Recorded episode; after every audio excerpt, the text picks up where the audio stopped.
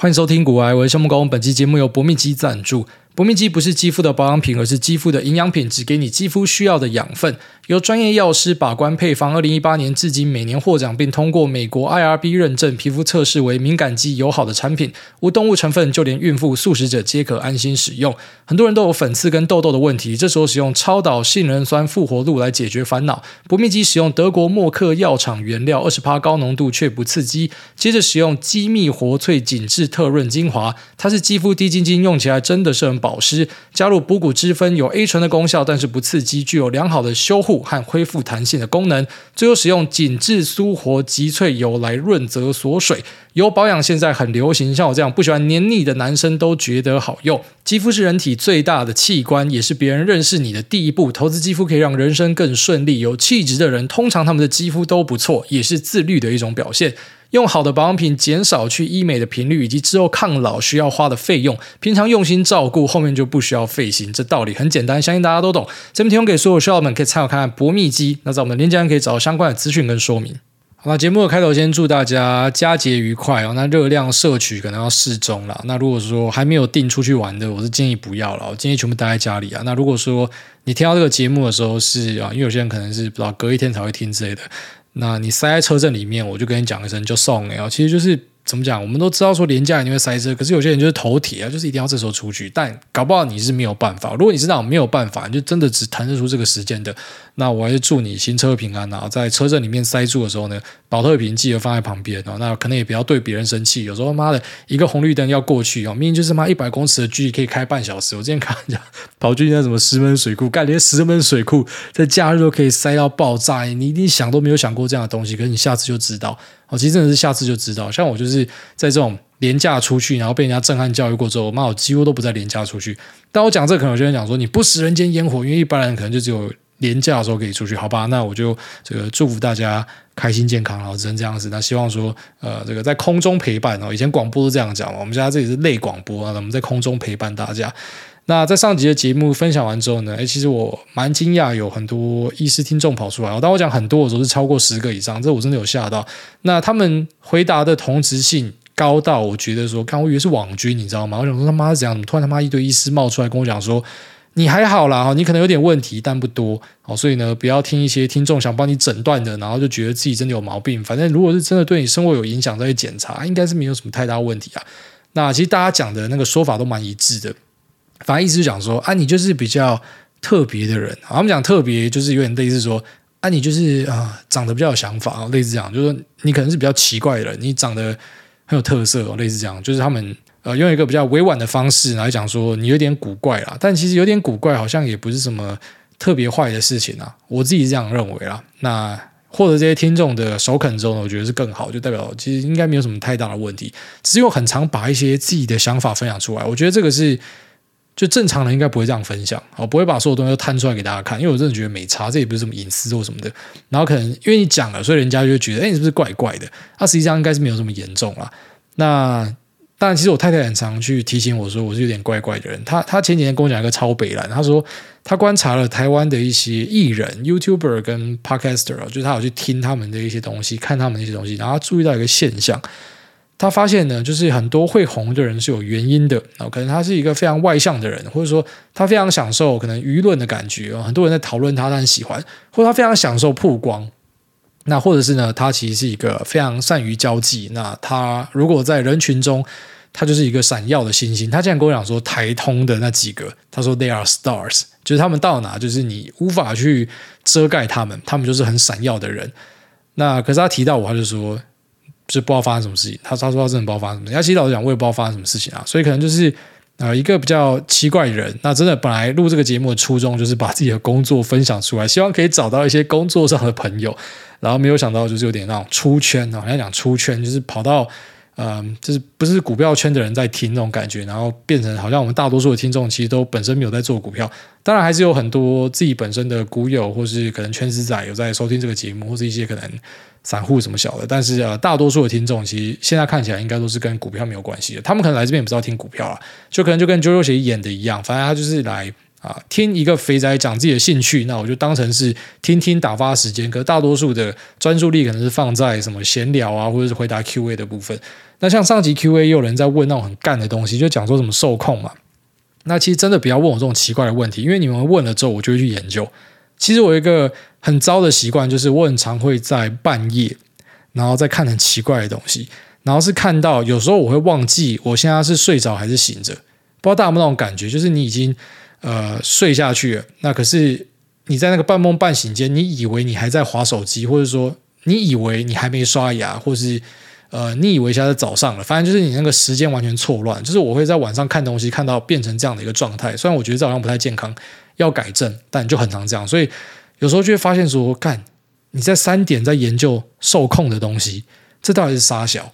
就当我自己发现的时候，我都觉得是很荒谬，或是像之前有一段时间在研究羊尾油，因为我在滑那个短影音的时候，会滑到什么蒙古人在吃羊尾油，我在说，干你妈羊妹妹的屁股那个油可以吃诶，他们会用那个油，然后配羊的肝，他们说这个是什么蒙古的汉堡还是啥小的，然后配一点什么韭菜花啊，然后再配一些小米辣，反正就是就很奇怪的东西。那我就研究什么是羊尾油，然后或者是，然后有时候在可能太阳已经出来的时候，然后发现说自己在看。希特勒的东西之类，就我到底在干嘛？你就想说，干我到底自己在干嘛？我就很常会啊，发现一个东西，我觉得蛮有趣的，那我就研究它。即便这个东西可能在你生活上是一点用都没有的，就它就是所谓的冷知识啦。那有些人的冷知识可能可以变成一种谈资哦，那有些人的冷知识甚至可以变成他工作的一部分哦，就是可能不知道某种 stand up comedian，他可以讲他知道的东西。我发现他们很多都会讲故事。那有些就会变成像我这样，就可以去骚扰老婆，就是讲一堆故事给她听。然后以前还会啊、可能我跟她讲一些东西，她就呃听一听，然后可能她也没有认真在听，因为我会问她说我跟她讲到哪。对，我知道很白痴，可是我就问他说我跟他讲到哪。然后如果他接不下去，我就很生气。然后后来他也学会，他就尽量就认真听我讲话。那可他认真听我讲话的时候呢，他就希望我也要认真听他讲话。可是每次他问我说他在讲什么，我就全部都忘记，因为我就很常在想这些东西。然后或者说我们去吃那个什么寿司郎的时候，然后就有经过一家店，在台贸里面，它有一个什么史莱姆的店，看起来蛮特别的。然后我们吃完寿司郎出来看到，干那个店超屌的，那什么奇怪的店？他就用一脸非常不可置信的脸说：“我从刚才进来到现在，跟刚刚在吃寿司郎的时候，我都在跟你讲这家店看起来很特别，我们待会要去看它。”那既然跟我讲说，就是好像刚才我都没有跟你讲过话一样，就会变成这样一个比较奇特的一个情形啦啊。就是我会把很多东西都丢到老婆身上，然后最后面也变成好像就是这个东西，妈的看了也没有什么屁用，可是你就花很多时间在一个。就用不到的东西，不好意思，然后破坏自己的睡眠，然后破坏自己的脑袋。像我现在脑袋里面都是跟那些受控相关的东西啊，不然说可能受控的组成是怎么样，然后他们可能藏匿的论坛在哪里，然后或者是呃他们的构成是怎么样，男生跟女生啊，或者说他们可能是同性或者异性的比例又怎么干嘛，全部东西都超清楚的，现在完全就变成是一个。受控的脑袋啊，那我也不希望有朝一日可能我们节目变成受控的节目，所以尽量不要跟我问一些他妈干那种很奇怪的问题哦，真的是让我拜托大家，因为你问了之后，我就会花很多时间去研究，然后这边发现说干整个人跟他妈行尸走肉一样，就妈整天都在看那种超奇怪的东西，然后一看就停不下来。其实老讲蛮多东西是很有趣的，就可能看就觉得很有趣，可是就是不知道，就你周边回头会想一想，我为什么花这么多时间在研究这种他妈奇怪的东西？啊，反正总之就是跟那些呃，医师听众朋友说一声谢谢啊，就是因为你们的这些留言呢，那确实是让我放了一些心呐、啊。因为本来想说是不是真的有点问题，那然后这些问题其实不会对我的生活造成太大的影响，但是当你可能不就有时候在做你那种反省 routine 的时候，那你就想说，哎，是不是我真的要去做什么样的东西？他们跟我讲说没事啊，没事就没事啊。所以从现在开始有人跟我讲说我病，我就叫你去红干啊，因为我已经是有医生跟我讲说没事了。好，那接下来我们进入我们今天的节目的话题啊，先跟大家聊一下中国六一八，因为这个六一八是我们引颈期盼的一个大节日，就是我们要看老铁可不可以拯救世界，然后老铁可不可以靠我们的消费力来拯救大家。那先前情提要一下，就是我们本来对六一八的预期是极低的啊，其实很多东西我们都要复习啊，因为你会忘记当时大家的预期怎么样。像现在大盘在万七嘛，干。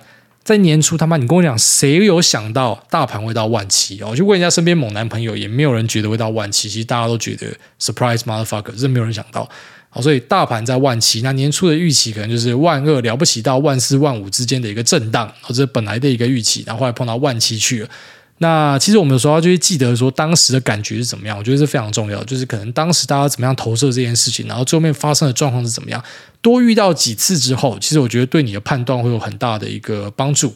那呃，就算对你的判断力没有帮助，它对你整个呃脑袋的思维也会有帮助。怎么说？就是你可能就不会这么铁齿。然后举来说，我们回到贸易战的时候，那时候贸易战的时候，其实本来大家的说法是台湾完蛋的，哦，台湾会整个一起被炸掉，就是说同时被卷入美国跟中国之间的一个纠纷。那本来我们可能就是两边两面逢源嘛，啊，然后就现在变成是可能没有办法做两边的生意，然后被卡在中间，可能会有很多的断货掉单，然后外加有库存的问题。那最后面呢，哎，急转直下，一个大反转上去，变成是说，哎，台湾会受惠于转单。那或者像是肺炎，肺炎本来出来的时候说世界会毁灭哦，一切都要完蛋的。那就连美国在无限 QE 的时候，哦，现在讲大家一定会觉得是干怎么可能？可是其实当时在刚发无限 QE 的时候，还有在继续往下熔断哦。就大家都觉得说干就是完蛋了，就是妈疯狂的大逃杀，然后最后面变成无限 QE 是一个很大的利多，然后以及可能肺炎造成的一个。Work from home 的风潮，或者说一些科技的拉货，然后导致我们看到了可能二零二一年非常疯狂的一个行情，然后从二零二零一路走到二零二一，这个其实也是当时在当下大家没有想象到，他们可能知道说对崩到一个便宜的价格，这个一些老司机又看得出来，但是没有想到会这么快就 V 型上去。那这一波呢，本来大家认为说这个库存的状况非常差，其实到现在其实库存的状况都没有到很好，然后就是说看产业啦，但是大多数的科技业哦，在外面讨论说到底是不是衰退的时候，我就直接跟你讲就是衰退哦，你看台湾的出口。然后你看一些科技业的营收，那就是衰退啊，那就是摆在眼前，那就叫衰退。那这是当然可能现在大家讨论说，哎，美国整体的经济会不会衰退？什么？那其实是另外一个领域的东西啊。因为以我们自己做股票的角度来讲，我做的就是科技股啊，所以我遇到的东西就叫衰退嘛。啊，所以其实我们的第一人称看到的东西就是这样子。那。啊、在这样的一个背景之下，其实大家本来对于今年的行情是非常看坏的，然后最后面 surprise motherfucker 万七啊，直接上去万七了。那当然，你说上去万七的这些股票全部拉上去，有没有假的？我也常在节目跟大家讲说，我觉得有些假的，然后或是可能不知道，就蛮多人看到大涨就转向嘛。然后我还是跟你讲说，不好的东西是哪些，我们还是跟你明确列出来。但是为什么它会涨，我就跟你讲不知道。我坦白跟你讲说，我不知道，但他们的库存状况就还不好嘛，所以其实我们要先去知道说，就是当时的预期怎么样，那后来发生的状况怎么样，它才可以去帮助你有效的去修正啊。好，讲完这些前提提到之后，我们就要进入这个六一八，因为六一八本来大家非常看坏，但现在开出来呢，直接讲一个结论哦，其实各家的研调跟中国的券商报告，还有说可能台湾的一些媒体报道，大家写的东西都不太一样。那我讲的就是我的版本，然后就是我看了这些东西之后，我认为的状况是这样，就是说它其实是稍微的劣于啊、去年的表现。但是它是优于预期，为什么？因为本来大家对这个预期是非常低的，大家认为说老铁在封城封这么久之后，他们不可能有消费力，他们的状况会很差哦。可是，在可能各个电商的一个呃赞助跟补贴之下，然后在可能中国政府的一个补贴之下呢，那最后面这个消费算是有给它催出来啊，只是说呃比去年哈、就是可能去年的状况是很好的，然后可能现在比去年稍微差一点，虽然看起来是一个小幅的衰退，但。就本来大家预期会非常烂，那它算是一个超乎预期的一个表现。那当然，他的理由不会只是因为是前面的补贴啊，不然说中国后来突然，我觉得是因为那个白纸运动真的有影响到了，就是让他们管理层啊，就是这个中国共产党，然后发现说，哎靠北，真的不能这样子硬压着百姓会出事情，他们可能真的有闻到一点怪怪的味道，因为你很少看到共产党妥协，一般他们都会用很高压的手段硬干到底，但那个白纸运动在推特上面整个烧起来，有引起一些国际的关注，在那之后。不知道那个关联性有多少，反正他们就马上转向变成直接大开放嘛。哦，中国直接大开放。其实我觉得那个大开放来的时间点很重要。就如果说那个大开放是晚个两个月的话，那这个消费季可能就会爆炸。我觉得啦，其实我觉得那个是一个很重要的呃关键。就是本来大家认为说中国应该会像其他地方慢慢开之类的，但它就直接大开。然后一波炸完之后呢，哎，就发现哎，其实没事情的哦。那他们在呃消费的复苏上面其实很不错。但我们先不去讨论说中国内部的其他问题，我们就单纯就这个消费，然后跟呃可能跟我们的供应链的影响去做一些讨论。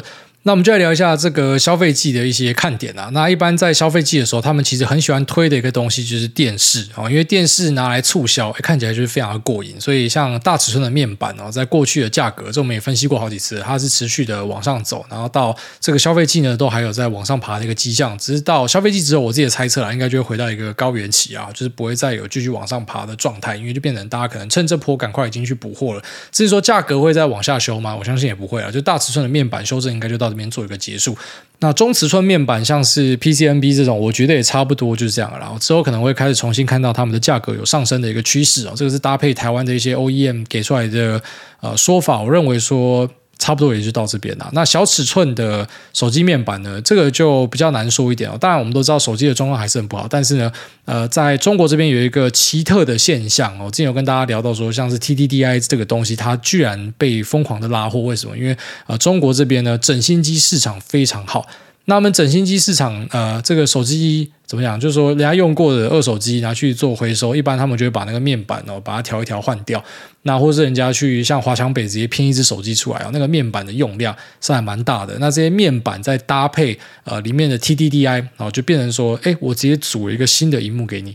那这个呢，在中国市场是非常受欢迎的。其实我觉得跟他们整体消费有缩掉是有关系的。就是说，可能大家不愿意去换新的手机，就直接去换整新机。所以中国的二手市场，这真的是呃，我们之前有跟大家聊到说。手机它复苏会延后的一个很重要原因之一，就突然间干他们重新的回去，像以前封白牌机那样子，他们重新回去封这个啊二手市场，或是白牌机，华强北自干出来的，或是啊可能是二手手机拿去翻新，然后把一些零件换一换之后就给你。所以呢，像呃联咏的拉货状况有相较于一些 IC 厂比较好，就是因为它有吃到这个。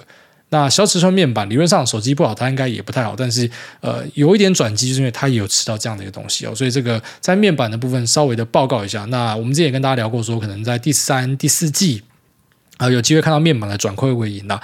那只是因为面板这个东西，呃，就一样，我们不会去做太多关于股价的评论。那我自己对这个产业本身是没有特别有兴趣的，所以就只是去聊一下。因为我会去看啊、就像说 PCNB 的状况跟手机的状况，所以我顺便就看了面板，然后就跟大家稍微的分享一下。那在京东跟淘宝这边呢，他们像是呃去年的季末一样，反正就是没有跟你提它的 GMV。那那时候是有一个说法说他们在打奢，哦，所以呢，他不能够这么样的昂虾跟大家讲说东西卖得多好卖多多，因为这是一个很奢侈的行为，哦，包子不喜欢这样的行为。本来就有这样一个说法，那现在他不提 GMV 呢？我自己的看法是很直觉啦，反正就是一定是数字不好才不提啊。数字好的话，应该会拿出来打个鸡血呛秋一下，然后就像快手这样，因为快手他们就是出来直接跟大家讲它的每个东西的年增率是怎么样，然后在品牌商品的 GMV 呢是直接较去年成长了两倍。那端音下单呢，成长了二点一倍啊，那探索支付的 GMV 呢，一点三倍，就他直接把数字都丢给你，所以我觉得数字应该是可以丢的啦。那不丢，应该就是这个数字的表现没这么好啊。但整体看起来呢，在呃消费上，我就是说还是不错啦，因为本来的预期真的是太差了。那在美团这边，他们有列出他们的品项年增率表现，卖最好的东西是宠物商品，然后在数位家电，在服饰鞋包，然后母婴玩具，日用百货。跟美妆，好，所以其实这个顺序呢，大家就可以放在心里面参考。虽然宠物用品这个对于我们供应链的帮助应该非常有限，但数位家电排第二啦。其实这个东西本来就会排在蛮前面的位置，然后再服饰鞋包，好，所以一些纺织类的、做鞋类的，可能都可以去注意看看哦。因为这个在中国这次的销售表现是很不错的，所以可能觉得在库存有卡住的，在这边可能就会有有效的去把这个库存降低啊。那手机的部分呢？啊、他们有注意到一个现象，就是说在销售额的这个数字上去，那在销售量的数字呢是略减的。这个我们都讲说叫去年同期 year on year 啊。那我觉得呃销售额往上增是因为苹果手机啊、就是说中国的用户口嫌体正直啊。但其实我相信很多是小粉红啦，就小粉红一直在讲说支持国货不能用 iPhone，但实际上 iPhone 就是卖的超级好，iPhone 十四 Pro、iPhone 十四 Pro Max。然后跟 iPhone 十四都是他们在啊手机畅销排行榜的前五名哦，其中我前面讲的这两款是一二名，那 iPhone 十四呢差不多排到呃第五名去，但整体来看前五名包办了三名哦，都是 iPhone。那 iPhone 的这个价格，但我们知道它单价比较高一点啊，所以销售额往上拉，可能跟这个是有一点关系，就是说 iPhone 卖的特别的多。那手机销量的 year on year 就比较差一点哦，所以对于手机的库存去化，那这是一个比较负向的讯号。但其实本来大家就对于六一八的预期极低啦，哦，所以我是认为说，呃，在市场的情绪上面应该不会有太大的一个波折，因为本来就预期它很烂，所以现在就呈现一个持平。其实还是相较预期再好一点，但手机的库存可能就还需要再拖一段时间。那其实直到近期都还是有听到手机厂在砍单哦，非常扯，就已经走到年终了，然后还是有在砍单的现象，所以真的是表现比较不好一些哈。所以手机相关的厂商可能就要稍微的注意一下。那在中国这边呢，啊，假如说我们撇除掉 iPhone 的话，卖得好的机子有 OPPO 跟小米、vivo，那或是 iQOO 啊，这都是卖得挺不错的。那里面呢，哎，我觉得小米的翻腾是最好的，就是说它的成长性是非常好的。所以呃，小米相关的供应链可能会是手机里面去库存表现比较好一点的。啊，或者说 OPPO 也可以注意一下。那这两个牌子呢，可能是这次表现比较好的。那当然，现在六一八就是进展的一个礼拜而已嘛，所以我们之后还会再可能持续跟大家更新后续的一个状况。但目前看起来，我觉得哦，这个六一八的表现是比本来大家预期的都来得好，所以呢，我觉得可以正向看待这样的一个事情哦，就是不要认为说啊，世界真的要毁灭或什么的。只是在市场里面，我们还是要很明确的知道，目前市场的驱动力最主要还是在 AI 股上面，因为这个是真的拿得出营收跟获利的。那在其他的领域上呢，其实表现都不太好。那我们也从国巨的陈泰明他的说法里面，然后他提到说，被动元件可能要等到年底哦。那你从这边就知道说，消费性可能真的还会再慢一点啦。但其实我觉得，经历过过去一年的行情，现在很多人应该食髓知味啊，就是前面可能都是大家 FOMO 要把手上东西都砍光，可这边发现说最烂的地方，后面可能是翻腾最强的地方。我还是觉得消费性在后面会。炸，然后就是会有很好的状况出来，只是这个时间点因为很难 time，所以如果说你手上买的股票是消费性的，就有可能需要再等一下，但很难讲，真的难讲。就像是大家预期说，啊、今年只会是盘整，然后最后面 surprise mother fuck 其实你最后面发现大多数的状况都会是超出你的预想，所以才会跟大家说，你永远都要待在市场里面，不要被吓跑。那这个观念其实真的是你要经历过几个循环，你才会学会。啊，只是就是有些初来乍到的，他会给你洗脑，就会跟你讲说啊，我们应该要闪过这个，要怎么样，要怎么样。但其实那个真的是非常不切实际，因为你看多了，你自然会了解啦。然后其实有时候你会发现说，你跟人家对话对不起来，那是因为你们的认知程度差太多了。好，所以他可能他知道一点，他这边跟你昂虾，跟你大小声，那就跟他讲说，兄弟，有一天你会懂的啦。那现在呢，我们多说无益啊，反正就是各做各的。那我觉得，呃，稍微的在后续继续的跟大家观察之后呢，才能跟大家讲全貌。但目前看起来就是说。有在往好的方向前进，那在消费性的部分，可能真的是比较偏向 L 型复苏。好，虽然我讲这个，我心里面就开始想起一些回忆啦。一般当老板跟你讲要 L 型复苏的时候，最后面都会变成是 V 型复苏。但目前看起来真的还是 L 型，那我们会尽可能在第一时间跟大家讲。那其实我觉得啊、在股价的变化上呢，有时候大家要去注意一件事情啊，就是说，当一个东西烂无可烂呢，我们说利空出尽，就是说，再怎样的坏消息都没有办法把它股价打破前低的时候，这个地方可能就是股价已经跌完的地方。好，但因为我们不喜欢针对股价去做太多评论，只是我要跟大家讲，股票很多时候是玩人性的，它真的是玩人性的。等到你知道它很好的时候，它绝对不是这个价格。好，等到大家都知道的时候，它绝对是已经在。山顶上面了，所以这时候可能就会变成，你就很奇怪啊，干嘛的？坏的时候你不买，然后你要等到它很贵的时候，你疯狂的拼命买，那、到底要怎么样赚钱？啊，除非你真的是很强的动能派高手，但其实大多数人应该是做不来这样的事情啊。我觉得可能在股票的布局上面还是要有一点耐心。好，那近期的市场开始，我觉得那个分歧有出来了，就是我们前面提到说是一个万股齐涨的状态哦，基本上你买什么都会赚钱。现在市场真的是很变态，但近期开始有注意到说一些以前的热门股、一些次题材，然后有一些出货的现象，反正就是开始疯狂的到货。那我觉得，呃，目前市场上，我们身边朋友大家的说法呢，都是说现在可能就是末班车，然后北风北。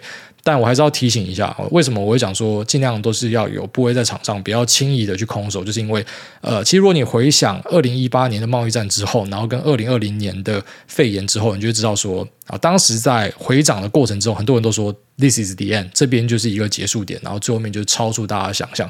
所以，呃，我是觉得，就是如果你要去做调节的话，应该还是不要就整天把自己搞到空手之类的。因为你要想，呃，基本上我们都会讲 fake it till you make it 哦。如果你想要成为什么样的人，你要先尽可能把你的思维模式调成那样子的人哦。大股东一般不会整天把手上的部位卖掉，然后富豪也不会做这样的事情，那就是一个资产。所以你资产，你可能可以去探它，你可以去做加减码，不会就是，呃，我觉得有时候那个车子飞走的时候，你要把它弄回来是很难的哦，因为人性会有一个。定锚的效应哦，锚定的效应就是我可能以前买这个东西是八十块，现在它一百二、一百三、一百五，我怎么样都不可能把它买回来。我只要把它卖掉，我就很难去把它买回来。就算我买回来，我也追不回本来的部位，因为你会觉得这个地方是贵的。我曾经买过这么便宜的价格，所以它应该要回去那个价格。但就类似说指数的一些低点啊，还原全息的低点，你发现那个可能是都回不去了。然后除非可能未来国家出大事，真的回去也出事啊。就像很多人希望说，可能房地产要崩盘一下哈，但。其实房地产崩盘的时候，一般你也不太敢买，因为那一定是有出大事。所以其实股票啊、资产，他们的特质是很像的，就是它有便宜的地方，一定就是有事情的地方。然后一般那时候你也是不敢买的，所以反而便宜你不敢买，然后贵的时候疯狂追，最后面你会发现，呃，你会一直掉入这样的一个循环啦。然后所以呃，整体看下来，目前在总体经济上，我个人是认为说没有看到特别大的隐忧。当然，可能随时都有鬼故事，但我们退一万步来说，其实随时市场都有鬼故事啊，只是什么时候大家要去采纳它而已。那目前我是觉得，嗯、呃。是在往一个更好的方向慢慢的前进啊。好，那这节目就稍微跟大家分享这边哈，所以这个消费季的内容，等到后续整体结束的时候呢，再来跟大家报告，就是我们所了解到的数字。但我觉得是一个正向的讯号，然后就是说可能对比去年。再差一点，但是比预期好非常多。本来大家觉得这个东西是不可能会卖的，然后在台湾的电商表现其实也是非常不错了。所以大家跟大家分享这边。那接下来我们进入 Q 的部分，第一位煞气 A 梦工我老公，他说第一次留言好紧张，请教主委要怎么样跟异性聊天。小弟跟异性聊天的时候不知道怎么聊。多久就会不知道要聊什么，然后渐渐的就一直被异性封锁。算一算，这几年来大概也十几二十个。想知道异性缘很好的主委是怎么样跟异性聊天的？那另外，如果有经验丰富的地方贤达各路猛男美女，也欢迎留言分享。好，如果你整天被封锁的话，应该就是因为你像变态了，然后所以可能就不知道就回去打掉重练吧，从现在开始去跟 AI 聊天就好，然后去。啊、呃、，ChatGPT 那边买个会员，然后每天跟 AI 聊天，就这样吧。好，不要去骚扰别人啊。就如果你发现大家都把你封锁掉的话，代表你可能有很大的问题。那你说我是怎么样跟别人聊天？其实我不太会去找话题，我比较偏向是被动的那一个。那呃，有些人可能觉得你是在耍酷吧，装酷，就是故意可能。比较酷一些，那女生喜欢这样子也不是，就是我不知道跟大家讲什么。其实我就真的是一个比较尴尬的人啊。但是如果你来跟我丢东西的话，一般我都有办法接球丢回去，就像我回答大家 Q&A 一样。因为我觉得脑袋动蛮快的，所以我知道怎么样接球丢回去。但是其实我也不太会去开新话题，所以现在不是有很多那种教你怎么去路上 pick up 别人的。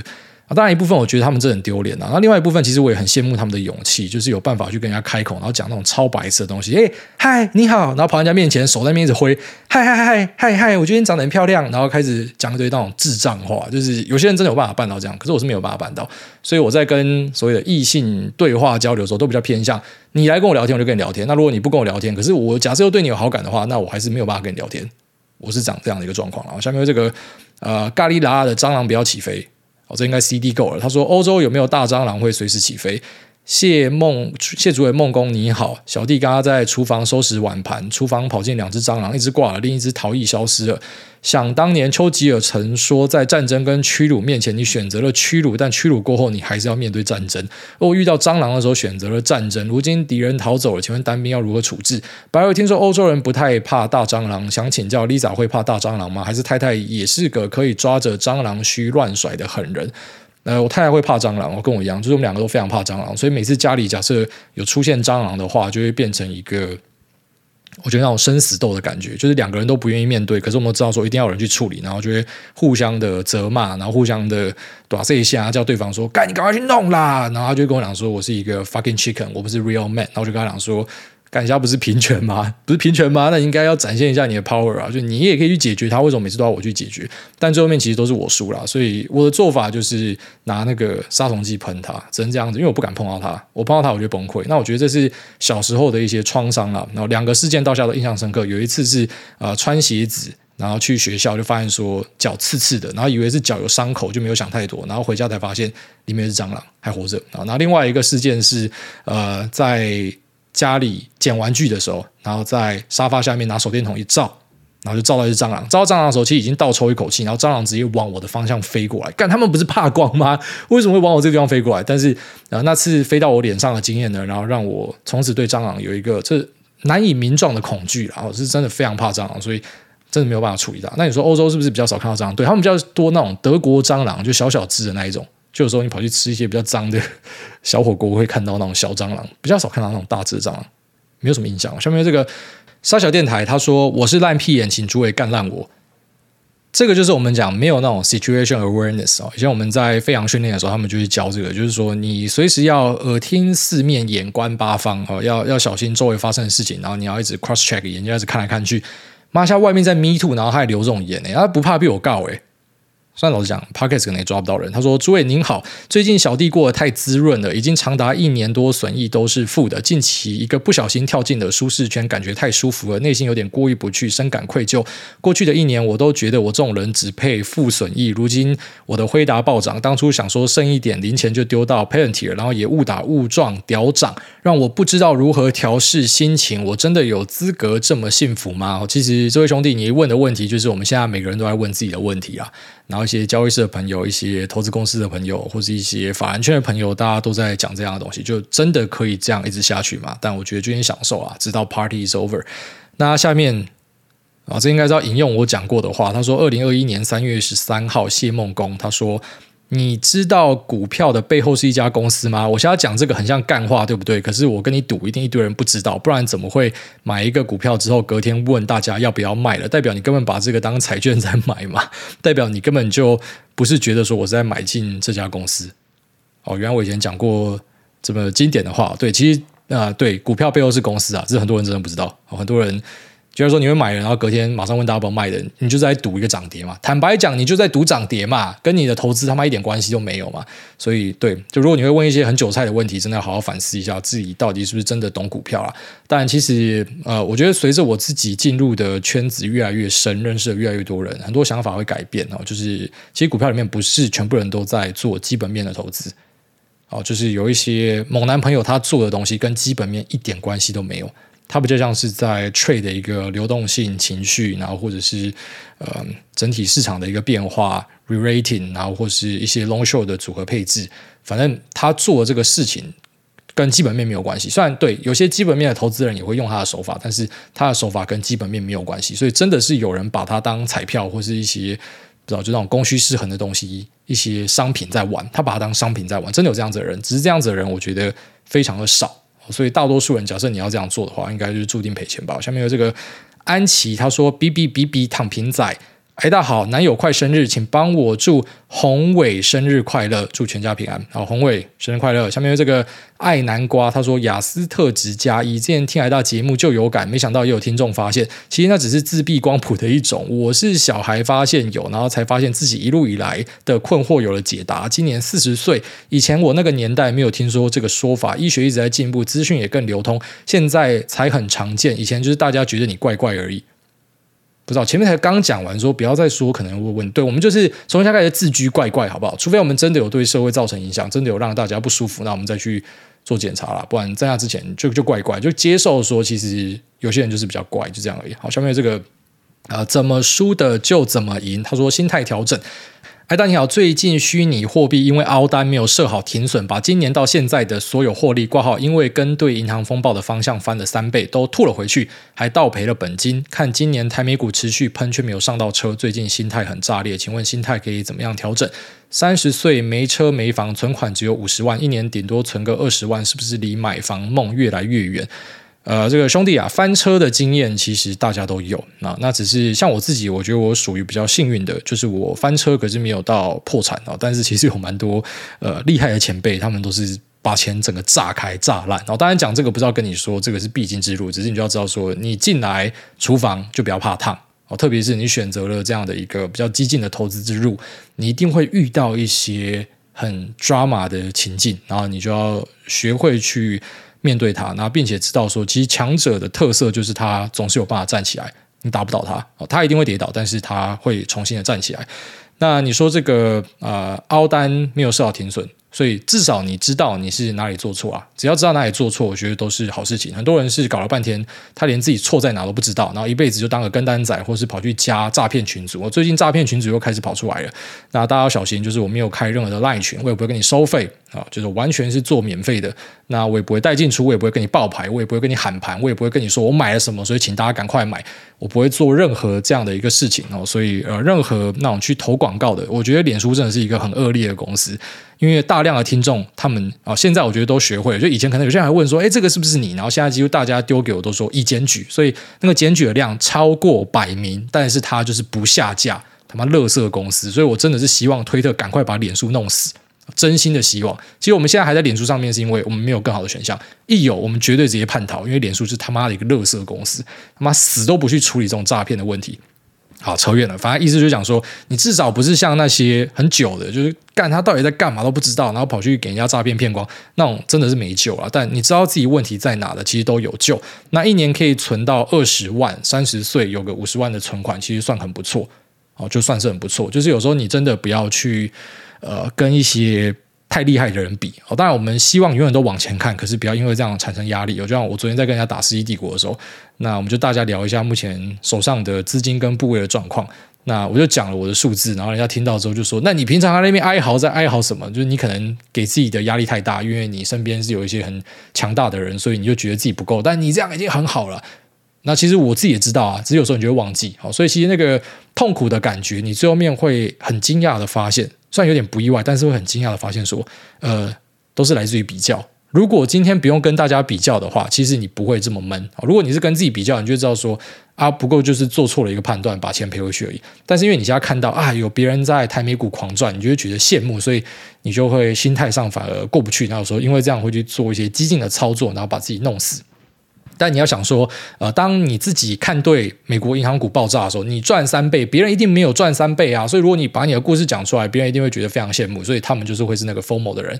所以啊，尽量跟自己比较，这真的是很重要。就有这方面，我觉得最好的心态就是你每年都比过去的一年进步就好了。就算你只进步一点点，你每年都只比过去进步一趴，人家长远下来是非常可怕的东西。所以呃，跟自己比较就好，我觉得这是快乐的秘诀啊。虽然我自己还在。寻找怎么样更快乐，但不知道，就慢慢好像有找到一点方向吧。下面这个 H J U H Y B 他说：“秋口干你娘，支持河北采花参选日本议员。”挨大我老大，感谢挨大带大家起飞。那今天想问三题：一，突然好奇，欧洲男生普遍会刮腋毛跟懒觉毛吗？二，对于没有供应链资料 H 的小白来说，美股是不是比较不容易被内线仔割韭菜呢？挂号看辉达财报出来才在喷，如果是台股可能会早泄。那最近开始觉得美股是不是比台股容易赚钱？挂号，或者是今年压到标股造成的错觉？三，最近想投资一个演出的事业，想问挨到这种投资朋友的公司有什么需要注意的地方吗？好，那第一个问题，他们是不是比较会刮毛？没错，呃，最主要原因还是因为他们的体味比较重一点。啊，其实亚洲男生也是有体味啊，只是相对比较轻，然后有些人没有。但我觉得体香膏，拜托大家还是要准备一下。很多人自己臭他妈干都不知道的，他妈腋下整个是黄的都不知道诶，拜托那个体香膏还是要抹一下。然后但洋人因为他们就是大多数都有味道，所以他们自己知道就是要去做这样的处理，所以他们可能平常就会去呃刮腋毛啊，或者说刮屌毛啊。那其实蛮多会用镭射直接把它弄掉。那如果没有用镭射，可能就是用那什么巴西除毛之类的 hot wax 会把它处理掉。我知道蛮多会这样，当然也不是全部人，就是可能蛮多会这样子。做那台湾可能就比较没有这样的一个文化了。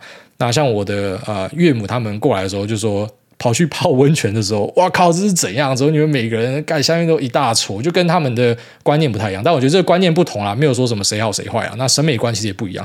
然后他说这个呃没有供应链 Edge 的人做美股是比较容易，其实我觉得是。我觉得是啊，因为买品牌真的是比买供应链简单太多了。就像呃，我们可能在追的东西，我我这样讲啊，惠达的 server 跟 AMD 的 server，那你看我过去几集的拆解，你就知道说那个 know how 超多的。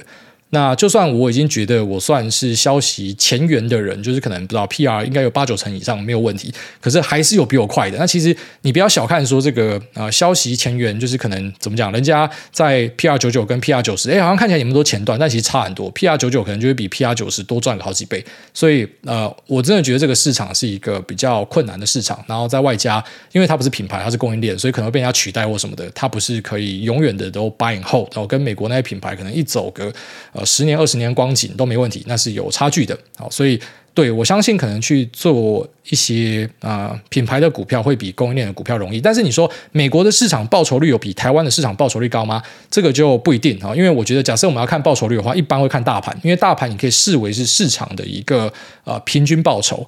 所以台湾的含息报酬在大盘上面哦是没有输给美国的标普五百哦。没输哦，哦，所以台湾市场呃，在整体的获利平均上来看，应该是不会输给美国市场。哦，但如果说你单纯讲科技业的供应链跟呃品牌的话，我真的觉得供应链是比较困难，而且是难很多的东西。然后再来说，呃，投资朋友的公司有什么需要注意的地方吗？呃，首先就是我觉得老板自己一定要是大股东哦。如果说你投资的东西是啊，觉得说大家的股份是均分，我觉得不太好，会变成多头马车。尽量还是要有一个人他负责做决定。所以你们投资他就变成你承担资金的风险，然后去换取一个报酬。你不用承担管理的风险，你也不用去跟人家吵架或什么的。因为一般朋友很多都这样决裂的。然后再来呢，就是说投资朋友的生意，你要知道它跟股票不一样。好，就是股票其实老实讲，呃，你再怎么样骂有些公司烂公司，可是上市贵公司就是台湾的顶尖，它其实就是台湾的顶尖公司才可以搞到上市贵。所以你去投这种朋友的公司，那死亡率绝对是高非常多。但它可能造成的暴击也很高，你可以想象成就类似说，一个是买上市贵，一个是跑去买呃未上市或是新贵的东西，那个风险程度有差。但假设真的猜对的话，那个暴击率是很高的。所以我觉得大原则就是不要 all in 去压朋友的公司，然后再来就是呃朋友自己本身哦，他要跟你在同一条船上，他也要承担风险哦，不然可能两手一拍，妈干他就落干啊，他自己也要拿钱出来。如果你没有本事拿钱投资自己，那我管你去借还是怎么样，你连自己都不相信，你都不敢投自己，他妈我也不敢投你啊。哦，代表你根本就没有那个信心嘛。就如果说你是有信心的，只是你缺临门一脚，那我一定挺你。哦，身为朋友，我会挺你。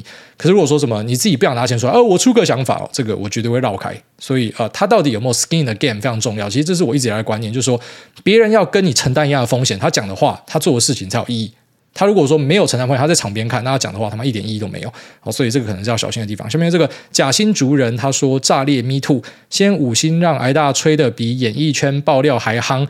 好的夯，请挨大帮我喊假新竹人 I love，时间比核废料半衰期还长。好，下面这个 V 二一八他说股海载浮载沉的股海。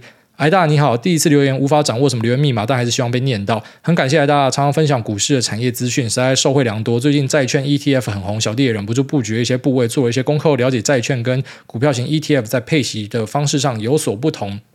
债券是将不断到期的债息跟本金发给债权人，但是债券的 ETF 为何在配息日，发放日的净值和市价也会跟着联动下修呢？这问题实在是困扰我很久，还蒙挨大开市，祝挨大操作顺利，舒服到躺着赚。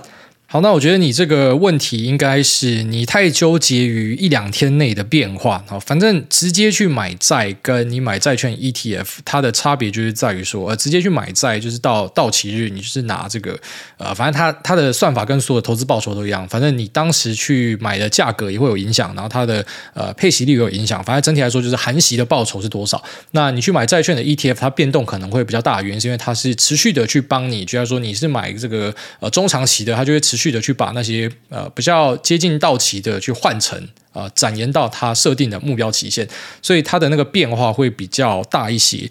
那我觉得啦，如果你不是买到怪怪的商品，或者说它费用极高的啊，基本上你在研究的东西是很枝微末节的东西。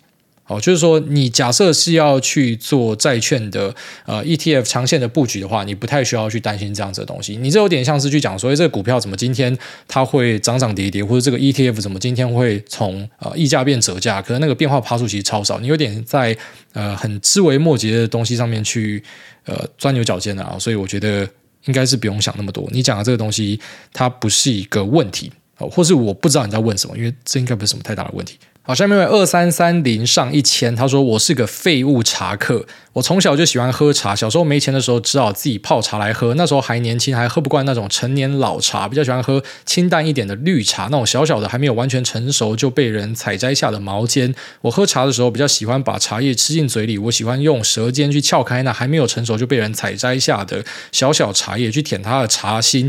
我喜欢茶叶在我舌尖绽放的感觉，微苦却让人回味无穷。后来随着年龄的变化，我又迷上了白茶，我喜欢白茶的香醇。那再后来，我发现成年的普洱更有韵味。请问一大除了可乐之外，是茶派还是咖啡派的？他前面写的东西感觉是正经的，可是不知道怎么就给人家一种那种变态的味道，还是只有我觉得？那除了可乐之外，我是比较偏向，我觉得是咖啡派。但是茶跟咖啡我其实都喝很多。那咖啡呢？诶，我就是比较废物那一种。反正对我来说，咖啡喝起来。都差不多哦，所以呃，我还蛮喜欢喝美式咖啡的。虽然很多人讲说喝美式咖啡你就是木蛇，然后每次去意大利的时候，我假设喝美式咖啡就被笑哦，反正就是自己加水进去就会被笑。你一定要喝 espresso，这才是真正的咖啡。好，然后呢，什么嗯，cappuccino 只能够在中午以前喝。哦，意大利人很多这种鸟毛的东西，但咖啡真的是我每天都会喝的东西啊。那茶的话呢，就是我口渴的时候会喝。那我喜欢喝无糖的绿茶，所以基本上 Seven Eleven 各式各样二十块到二十五块的茶都是我的防守范围里面。那有时候可能啊，今天预算比较高，就会喝那个有一瓶。我讲绿色好像怪怪，因为每瓶都绿色。生茶啦，有个叫生茶的，诶，他之前有买过的广告，突然想到，好，但但这这不是目前不是广告啊，不过就是我我真的很喜欢喝那个茶，所以呢，呃，茶跟咖啡我都喝啊，但是我觉得我比较偏向咖啡控。就假设这两个东西只能够选一个未来喝的话，呃，那。可能要放弃另外一个，我就选择是咖啡吧。咖啡真的是很疗愈的东西啊。下面这个呃，宁宁宁哦哦哦，他说拜托选我，艾大您好，我因为跟男友在一起的时候开始听你的节目，但明明是个还不懂股票的社会新鲜人，听你讲话总能学到很多，渐渐的变成自己也爱听。希望艾大可以跟我七月十号的生日男友说，二十三岁生日快乐，谢谢你陪我哭。陪我笑，那虽然我很爱哭，但你还是会包容我。希望明年的国考你能够上榜，相信自己，你很棒。也祝爱大一家平安健康哦，非常感谢这个宁宁宁哦的祝福。那也祝你跟男友呃这个平安健康，那国考顺利。呃，所以这个是这样，这个就是说你们从大学一起到变成社会新鲜人嘛。讲一句不中听的，虽然看为什么脑袋会，你看我就是我有时候真的觉得我脑袋有问题，但我就突然想跟大家提醒说，你知道从大学到出社会，其实很多人分手。但为什么我要这时候讲这种煞风景的东西呢？我也不知道。但我希望你们可以继续下去，好不好？好，就是可能怎么讲？因为在学校的时候生活很单纯啊，出去之后会开始面对各式各样的挑战，然后可能生活圈不一样或什么的。呃，回想起来，我觉得那段时间是蛮煎熬的。哦，所以，对，就祝天下这种刚毕业的，然后出社会的都可以就就快乐了。其实你你也不需要一定要跟，好，算了，我不要讲下去。下面这个呃，home 二九他说。橘橘丸子生日快乐！主委六月二十三号是我女友的生日快乐，我想跟她说，橘橘这么多年来第一次在我喜欢收听的节目上祝你生日快乐，也感谢你陪我们一家人在台湾旅行了好几天，希望你会收到这份心意，也希望我们的爱情能够永远长存。诶，我觉得看到你们这样一直在祝福，我觉得心情蛮好的。下面这个。我还没上车啊！他说卖才是最难的，这心魔过不了。哎，大你好，在投资这领域抽插多年，深深觉得什么时候卖才是最难的。像是最近手上有几档，常年都是两位数负报酬的，因为不甘心就延档了十多年，期间甚至多次考虑干脆认赔出清，拿去领个高股息，几年就能够将赔的部分补回来。今年初终于看到报酬率翻红的一天，但就在一天而已，那根本就来不及卖，隔天继续往下灌，懊悔不已。那最近又出现翻红，为了不重蹈覆辙，当天就立刻卖，最后结算年化只比证券户的活存利率高一点点，但没有想到卖了就一路往上喷，喷到怀疑这是我看了十多年的那档吗？这个机会不属于我，这情况该怎么释怀？还请艾大指点。诶。从这个说话的线索里面看出，应该是十哥之一吧。其实十哥就是以前那种大家跑来问我，我就会讲说他们业务太杂，我连看都不想看的东西。但是其实今年我自己手上也蛮多十哥的东西哦，电子十哥啦，因为整个 re-rating 出来，然后外加很多切到 AI server 哦，让他们的 EPS 贡献从呃小的可能十分之一到大的到三分之一都有啊，所以真的是整个业界有一个变化。其实我真的觉得。呃，有时候市场会有这种常年大家不看好的东西，然后突然间估值变化，所以要随时保持心态上的一个呃活跃啦。我觉得这个可能在主动投资里面蛮重要的。那他说卖才是最难的，我持相反意见呐。那一样，我不希望跟大家吵架。每次我讲一些东西，有些会被人家拿去延伸哦。反正你跟我弄丢的话，跟我弄塞流了。我讲我自己的意见啊，因为股市本来就是很多人用不一样的看法，反正大家都有办法在里面赚钱，那才是最重要的。那我觉得买才是最难的，卖从来都不是最难的。哦，就是说，如果你可以买在一个好价位的话，反正你后面怎么卖你都赚钱啊。啊，你不可以去期望说你一定要卖在最高点啊，很难办到啦。就连一些那种超级猛男，什么南部超级猛男，他看好的一些标的，干那个眼光之准。妈准到我快湿掉，就干，怎么可以这么厉害？可是他全部没有吃到鱼尾。那我这边不知道调侃他什么，就是他超厉害，他就赚超多。可是你就看，就连这种超强的人，资金掌握跟消息能力跟判断力都是顶尖的人，他也吃不完。你就知道说，你本来就很难吃到鱼尾，你偶尔会吃到鱼尾，就像你偶尔会刚好买在鱼头，那就是刚好。但是你能够做的是，你至少每次相对卖出是高的，相对买进是低的。这边讲的都是相对值哦，不是绝对值哦。你不可能买在什么历史低点之类，那其实都是很难的一个挑战。你可以做到相对就已经很好了。那我觉得买比卖难，就是因为你买的成本够好的话，呃，基本上很难输，基本上很难输。所以有个说法是这样：低档买进啊，不赢也难。虽然有很多变体，但是我我知道的版本是这样，就类似说，其实我们都会讲说，国安基金进场的时候，你进去买，你就是不会输啦。可是，一样回听我们的节目。然后上次国安基金进场的时候，台湾的新闻跟一些论坛，大家怎么样骂的？你就发现韭菜一辈子都韭菜了。然后就是大家在买的时候，他妈他就是不敢买啦。然后那种政府大咖进去的时候，你就是不敢嘛。然后你就之后再追高，然后就再被套嘛，就赔钱嘛。就就一直是这样。所以大家可能在我们啊二零二零年的节目，就跟你讲说国安基金进场哦，那基本上。都是胜率超高的啦，拉长胜率超高的。那你听了之后，你会想说，我一定要把握好下一次国安基金进场。然后下次国安基金进场，我就问你进场没？你可能还是没有进场。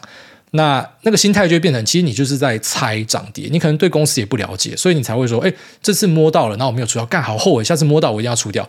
你就变成是一般散户了。就我们讲到散户，其实他在股市里面最希望做到的事情是解套，每次解套就卖掉。那那你到底买这个标的目的是什么？代表你根本没有在做更深入的研究。那其实当然也不是说研究之后你就一定会赢，只是研究之后。相对的，你的胜率应该要提高。如果没有的话，那就以后就不要去做主动选股，你应该去做一些被动型的投资。好，那稳稳的专心生活也是很不错的一个选项啊。但看起来就是说，你对标的的了解度本身是不够的，然后你还是很执着于价格的一个变化。当然，价格很重要，绝对的啊。只是有时候过度的去专注在价格上面，而没有去了解这个股票背后的故事跟未来的呃展望跟 EPS，你连计算的能力都没有的话，你真的会变成这样，就是你只能看价格。那只能看价格，就会回到另外一个更竞争的领域。就我们前面提到的，有些猛男他完全不屌基本面，他在做 quant，他在做高频的，你竞争对手变成是他们，我觉得会被干烂。我反而觉得你有在研究基本面的散户，你的对手比较温和一点啊。如果你真的要进入这种高频的场域，是拼价格的变化，你的对手是怪物，他们有超强的电脑，他们有超快的网速，所以自己要三思一下啊。那我觉得。呃，就是如果要改进的话，最好的方法就是你你对公司的了解要再更深一点，因为看起来你就是完全都只讲价格，你对公司是一点评论都没有的。那当然你会不知道什么时候要卖，什么时候要买。那就算你对公司很熟，像我前面提到的南部猛男，他熟到不行，可是他也没有办法吃完全部，你就知道说本来就是这样子，这就是市场嘛。好，那这边拜拜拜拜。